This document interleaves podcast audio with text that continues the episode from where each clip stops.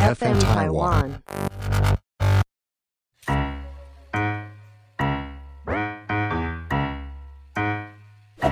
大家好，我是 Karen，欢迎收听 Karen 老师有意思。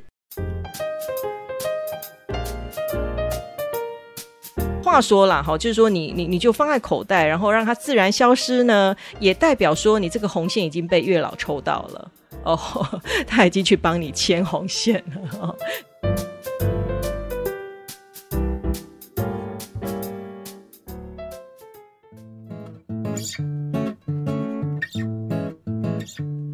Hello，大家好，我是 Karen。呃，在上一集我们有和大家聊到这个姻缘啊，夫妻情侣之间的这个和合的这个同心的这些事情。那当然了，讲到婚姻感情，我们今天一定要和大家来聊聊所谓的这个月下老人哦。针对这个单身男女啊，一定要求这个月下老人来帮我们牵这个姻缘线哦，然后觅得良缘。但我们要讲月下老人之前，有一尊神啊，有个神啊。我们要特别特别的把它提醒给大家，就是说呢，其实啊，求姻缘，我们除了要拜这个月下老人之外呢，还有一个人就是七星娘娘。那七星娘娘哦，她的工作跟我们的月下老人，跟我们的月老，它是有衔接的关系哦。好，就是说，在这个呃神界组织里面啊，他们的工作是有衔接的哦，有关系、有关联的了哦。那七星娘娘到底是七个神仙、七个仙女？还是单指我们织女这一个人哦，这一尊神其实众说纷纭呐哦，因为有人说她是天帝的第七个女儿。嗯，那也有人说，就是天帝的七个女儿哦。那也有人说，就是除了织女之外的其他六个姐妹。也有人说是王母娘娘的七个仙女女儿哦。就是说，它有各个各个不同的传说哦，各不同的故事。今天哦，也先不讲故事，我们就直接讲说，这个七星娘娘就是我们台湾人讲的七牛妈。他的工作是什么？哦，他的工作非常的重要。传说我们每一个人在十六岁以前，在未成年之前啊，都是由我们这个七星娘娘来守护的哦。来保佑我们的哦，所以他等于是我们孩子们的守护神哦，就是呃台湾人讲说回恒啊来回恒啊来，就是说在你未满十六岁以前，都是由我们啊七星娘娘啊来守护的。我们把天上的七娘妈呢视为保护孩童、保护孩子们的这个守护神之外呢，其实呃只要在我们满十六岁的时候哦，男生女生在满十六岁的时候，我们贴心的七星娘。娘娘就是我们的诶七娘妈，她会把我们每一个人的这个人格特质、性格、呃外形，然后呢，哎，跟我们的这个天庭来禀告，就是造册，为孩子们来造册，然后跟天庭来禀告，然后写下我们这些孩子们的各个状况，再把这一本名册。哦，这个人格特质的名册呢，交给我们月下老人。那我们月下老人用这个名册为依据呢，帮我们。这些善男信女啊，就是我们这些呃男男女女啊，来做配对的工作。用什么配对呢？就是用这个姻缘线啊，把它给绑起来哦。针对呃适合的对象，各个不同的个性啊，呃特质啊，然后把它呢编成了一本配偶名册哦。然后用红线牢牢的把这样子男女哦善男信女把它哎把这个脚绑起来哦，就变成了一对佳偶，就是。变成了一对这个样子哦，所以我们在讲月下老人之前，一定要先提醒，还有一个人叫做七星娘娘，她也掌管着这个姻缘。所以我们要求姻缘，除了拜这个月下老人之外呢，也可以祭拜这个七星娘娘，请这个七星娘娘哦，帮我们在名册上面呢，好好帮我们登记一下哦，好好帮我们写好我们的一些状况，把它写好来讲清楚，就是有一点点就是地名单的这种感觉啊。所以其实，诶，我们从南到北啊，其实有一些庙宇啊。它是有供拜这个七星娘娘的，大家可以去 Google 一下。那尤其在这个七夕情人节的这个前后，啊，我们这些善男信女，我们可以去呃祭拜七星娘娘，请这个七星娘娘啊，给我们的好的姻缘呐，然后在名册上面啦，好好的帮我们注明一下哦，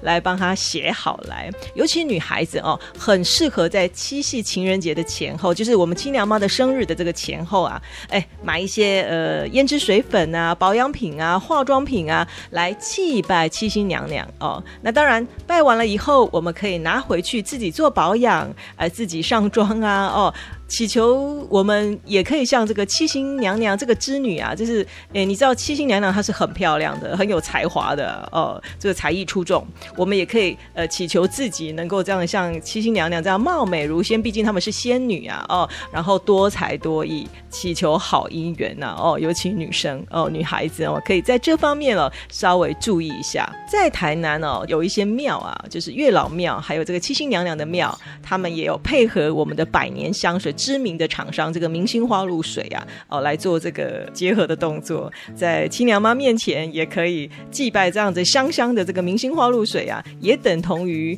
希望借由亲娘妈的加持，然后每一个人就是美美的，呃，香香的得到好的姻缘哦。回过头来，我们讲月下老人，我们这个七星娘娘把我们登明造册，帮我们在册子上面写好来以后，然后呢，月下老人啊就开始针对每一个人的特色签这。个呃姻缘线哦，那讲到月下老人，好像现在年轻人拜这个月下老人都很厉害呀，因为我们从南到北啊，这个各个庙宇啊，虽然哦，虽然你看这个月下老人。通常啦，通常他都不是主神，在每一间大庙里面，他都是个陪祀神。但是你会发现，我们的很多年轻人，他纵使不会拜主神哦，他都很会拜月下老人哦，很会求啦，很会求月下老人哦。我们讲到月下老人呐，当然怎么求啊，怎么拜呀？当然每一间庙，每一间庙，它的。仪式啊，都是大同小异啦。哦，大同小异。那当然，我们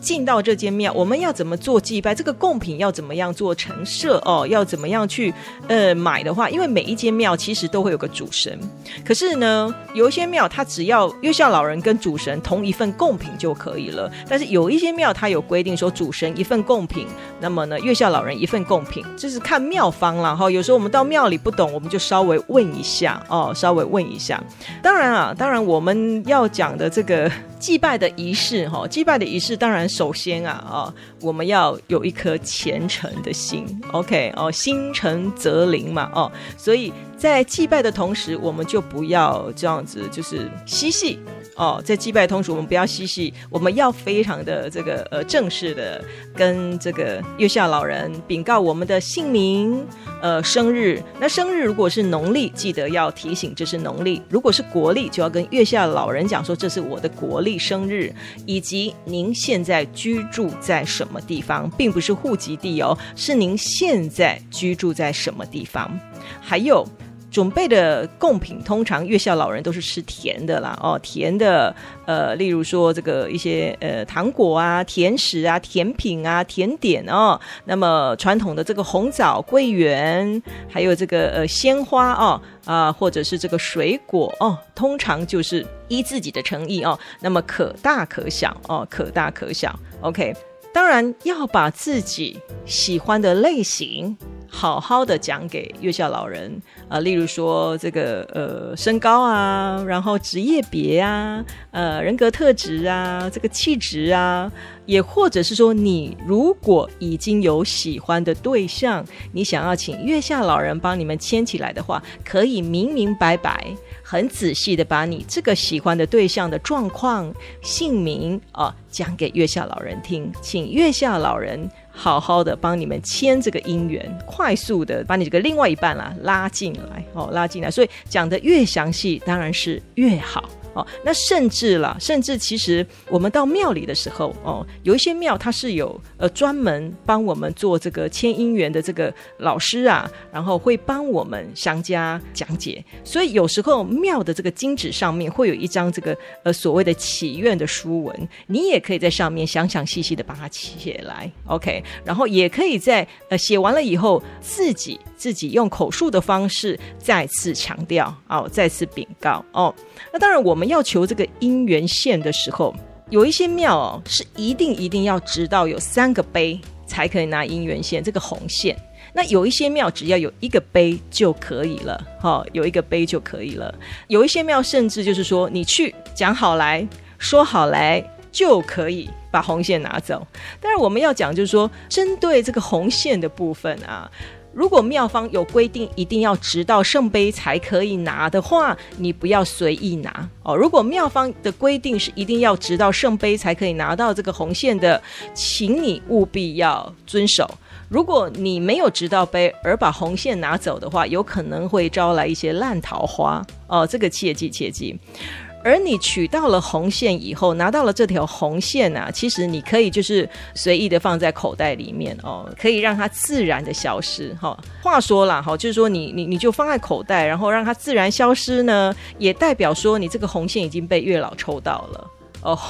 他已经去帮你牵红线了，月老已经去帮你绑红线了哦，类似像这样子的，但是也有可能，也有可能说你就是，哎。一直带着，一直带着，它也不会消失。而你的另外一半也出现了，那也蛮好的。那你另外一半出现了，然后结婚了以后怎么办？这条红线怎么办？其实就是可以在你去跟月老还愿的时候啊，顺势把它化掉，连同金纸一起烧掉就可以了哈。呃，不要以为说 OK，那我的红线没有自然消失，是不是我就没有姻缘了哈？也不要这样子想哈，也不要这样子想哦。当然，我们在拜拜的过程里面哦，心意很重要。所以呢，我们不建议说戴着帽子去去求月老，或是说把你的脸整个遮住哦，因为你总是要让月老看清楚你的长相啊，你是谁呀？这个是最基本的一个礼貌啦哦。那当然，月老庙哦，从南到北非常非常的多，在这里建议大家哦，不要到处求、到处拜哦，其实就是拜过一次就好了，求到一条就可以了哦，求到 有求到姻缘线就好了。有时候你到处拿呃到处拜呀，好像也。也太多，这感情泛滥也不太好。那我们在求月老的这个时间点哦，在求月老的时间点，当然有很多。当然，其实你心血来潮的时候，当然是可以去，刚好时间上准许可以去求月老。那最好的时间点，有人讲说这个西洋情人节啦，或者是说我们东方的情人节这个七夕啦。你知道月老的生日其实也很适合去拜，就是八月十五，我们月下老人的生日。那么当天也很适合去求月老哦，得到加持。时间。点呢是早上还是晚上呢？那 Karen 在这里建议大家哈，月老毕竟啊，他叫月下老人哦，他月下老人的尊称是从何而来？大家都知道是跟这个年轻人啊，这个韦固的故事有关系。这个韦固呢，在宋城呢，他要去找这个白富美嘛，朋友想要帮他介绍这个女朋友嘛，然后在宋城的一个客栈遇到了一个老人，那么这个老人呢，在这个月光下啦，在翻一本无字天书了。那他也好奇，他问了这个老人说：“你这个 上面没有东西，这是什么？”哦，那月下老人就跟他讲说：“这是鸳鸯布，OK，就是这个鸳鸯布，我们天下男女哦，这个姻缘的这个鸳鸯布啊，哎，所以呢，月下老人就是这样子来了。那当时月下老人呢，也指指点了这个韦固啊，他的这个另外一半呢，后来也成真啊，所以这个月下老人的故事就是这样子来。所以当然你要求这个月老啊，加持你的姻缘线。月亮出来的时候当然是最好了，这是 Karen 的浅见呐。哦，那当然我们在拜完月老、求到姻缘线的时候呢，有时候我们会在庙里晃一晃哦。Karen 也在这里建议大家，哎，有时候我们在这个呃庙方会看到有一些人留下来这些喜糖喜饼啊，或者说有些人来还愿呐，会有一些喜糖喜饼啊，我们也可以吃一点这些呃喜糖喜饼哦，来沾沾喜气哦，让自己的运势啊能够更旺一点。Karen 呢在这里哦，用一点。点时间来告诉大家月老和亲娘妈哦这些工作职责以及祭拜的一些方法跟禁忌哦。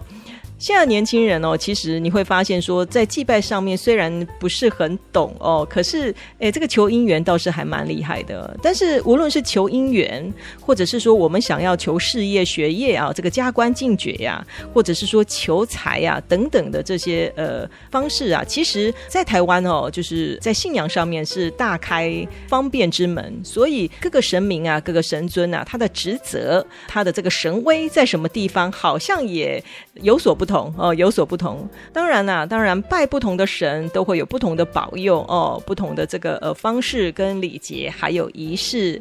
Karen 在耳后的这个节目当中哦，会尽量提供大家哦有关于这个祭祀上面呃这些东方习俗的内容，也希望大家能够持续收听 Karen 老师有意思。我们再见哦。